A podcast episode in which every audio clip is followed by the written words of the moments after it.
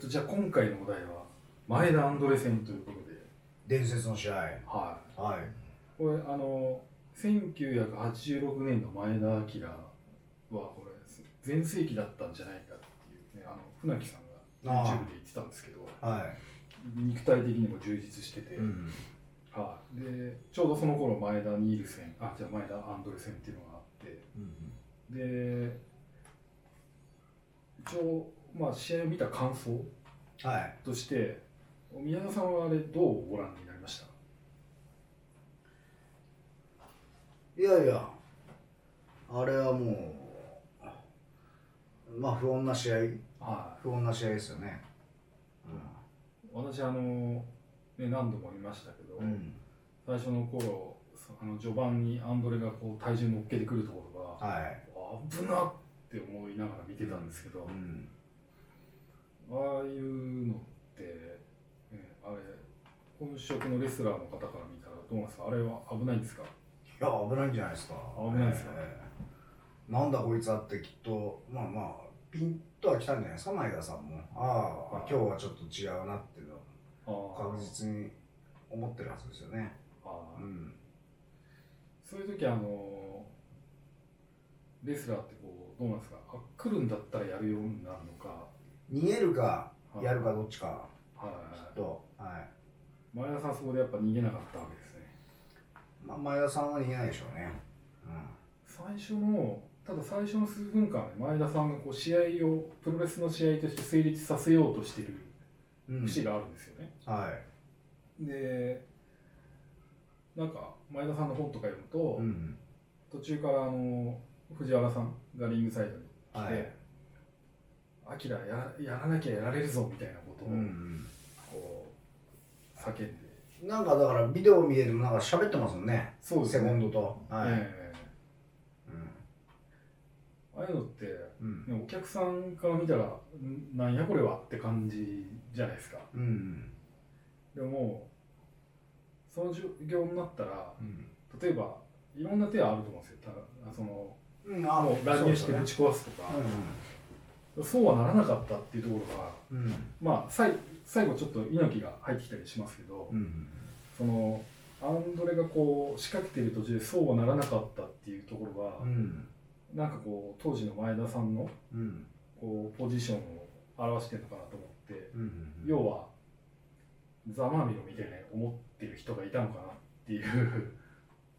それは業界内にだよねきっとね、多分新日のうん、始側まにも始まったぞってきっとだから思った人間はいるんじゃないのあはの試合を見てねい、で前田さんいろんなインタビューでうん、うん、黒幕坂口誠二説を唱えてるんですよね。へえうんただ、私はもうちょっと違うかなと思ってはいるんですけど、はあのっていうのはそのアンドレってあのトップ外人じゃないですかいうん世界中ではいだから坂口さんの言うこと聞くかなっていう あの、まあでもこれはそのねやる仕掛けたってことはアンドレ・ザ・ジャイアントの中でもなんかはい一つまあまちょあっとムカつくぞみ気たいに入な、らない材料がきっとどっかにはあっていええの試合なはずだと思うんですよね。はいうはんい、一応その前田さんがうん坂口政治説を唱えた根拠として、はいあの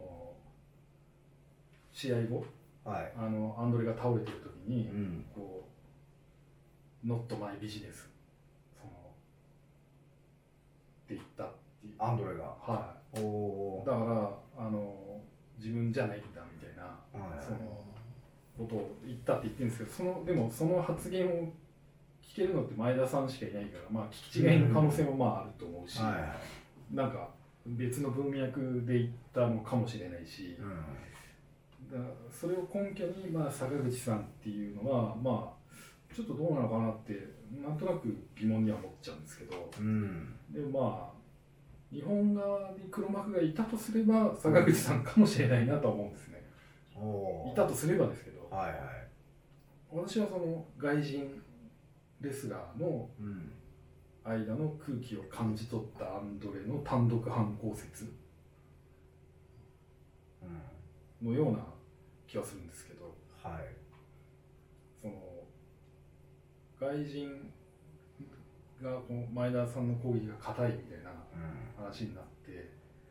あいつちょっとどうにかしてくれよみたいなんうん空気があったとしたら外人のボス格のアンドレがまあそういう感じで仕掛けちゃうっていうのもない話じゃないなと思うんですけど。で返り討ちになっちゃったえーおーどうだろうななんかアンドレは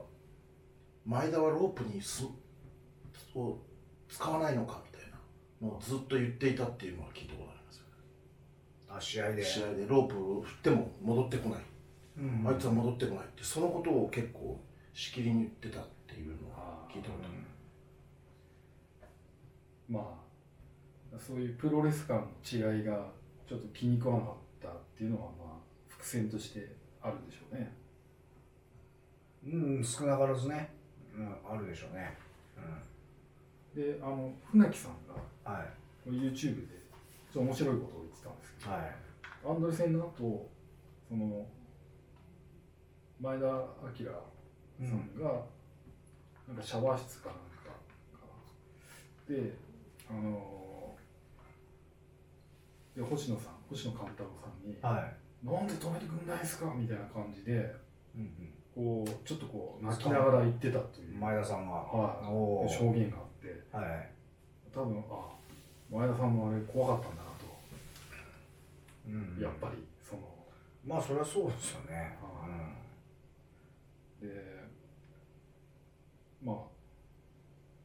その止めてほしいと思ってたんだなっていうんまあだからねそうなることは分かってたらなんでっていうのはきっとあるでしょまう、あうん、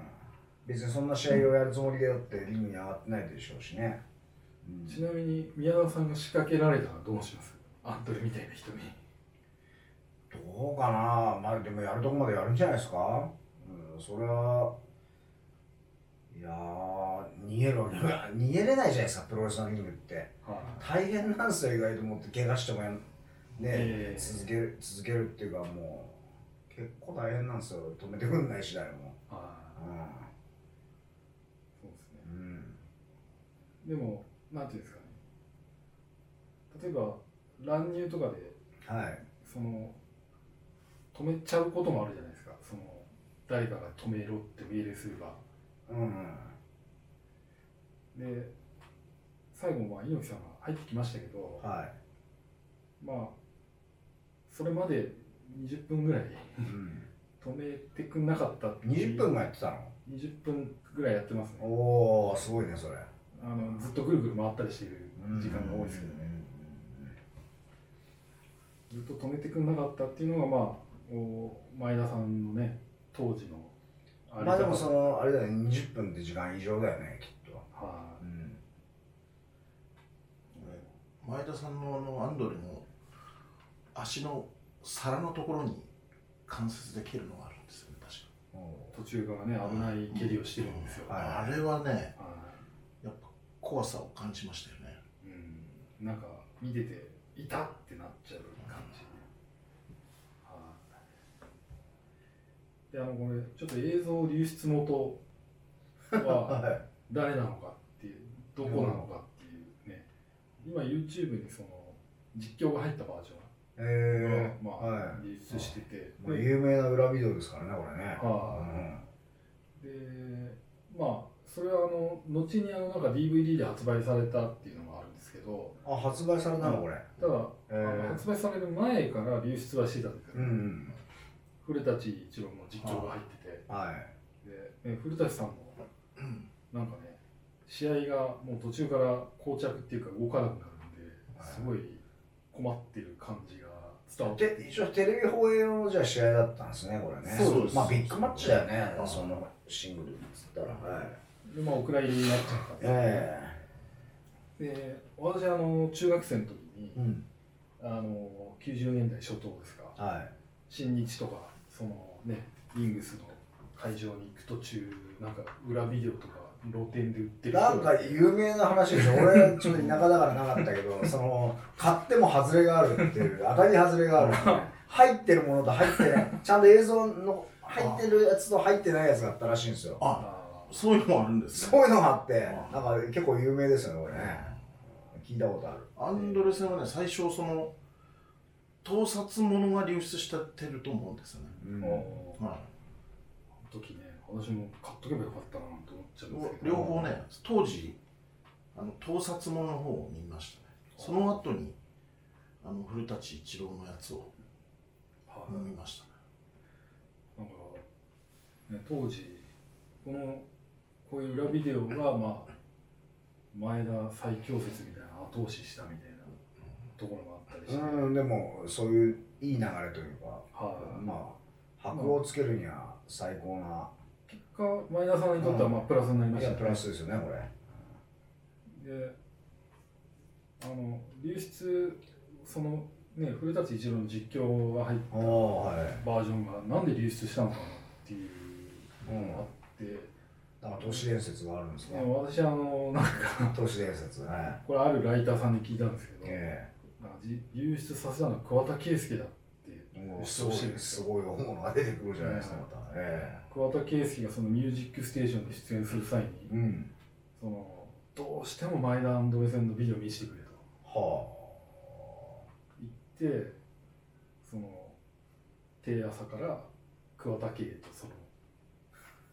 コピーされたテープが流出しあ。てえそこからこういろんなこうところへ流出したってえはあ言ってたんですけど、俺まもあすげえな。本当かどうか知らないですけど、うん。でもただね年号的にはちょっと符合してるんですよああ、ミダュメですかーミュージックステーションが80何年かに始まって、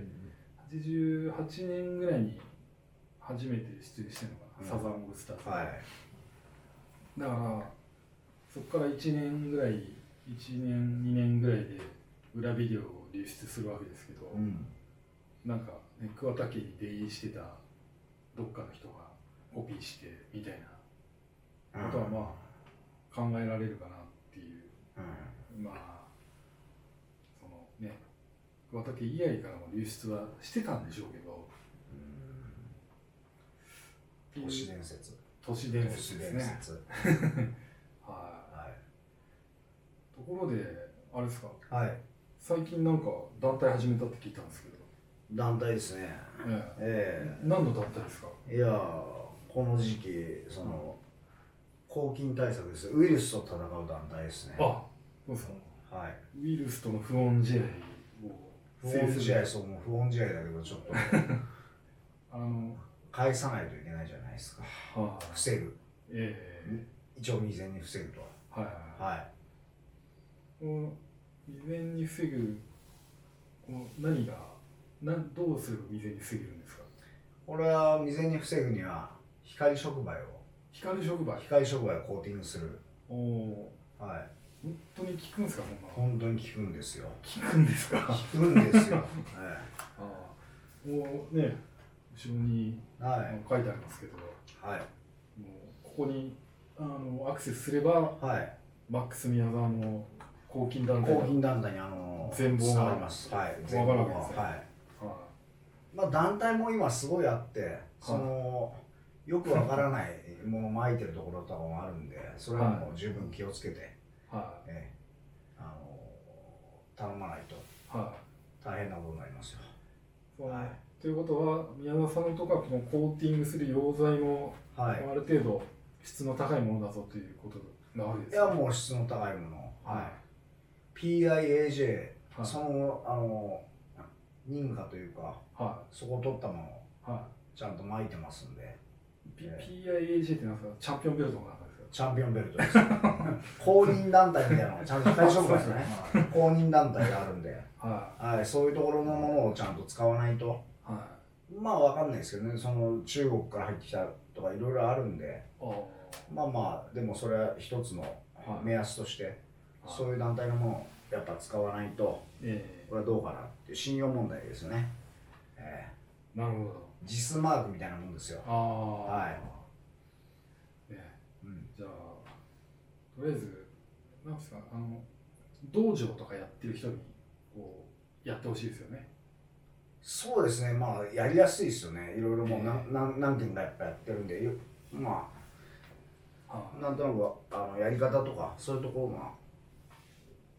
はろが流れは道場の方が分かりやすいですねい人の出入りが多いとことかね、うんははいいじゃあコロナと不穏試合フォンジャイに勝つために光触媒があ左る触媒はいということで、はい えー、公金団体ととも大にきいなと思うねチャンネル登録も ああぜひよろしくお願いしますちょっと増えてきたねそうですね微妙に、ええはいまだまだ、はいええぜひよろしくお願いしますお願いしますどうっすうっす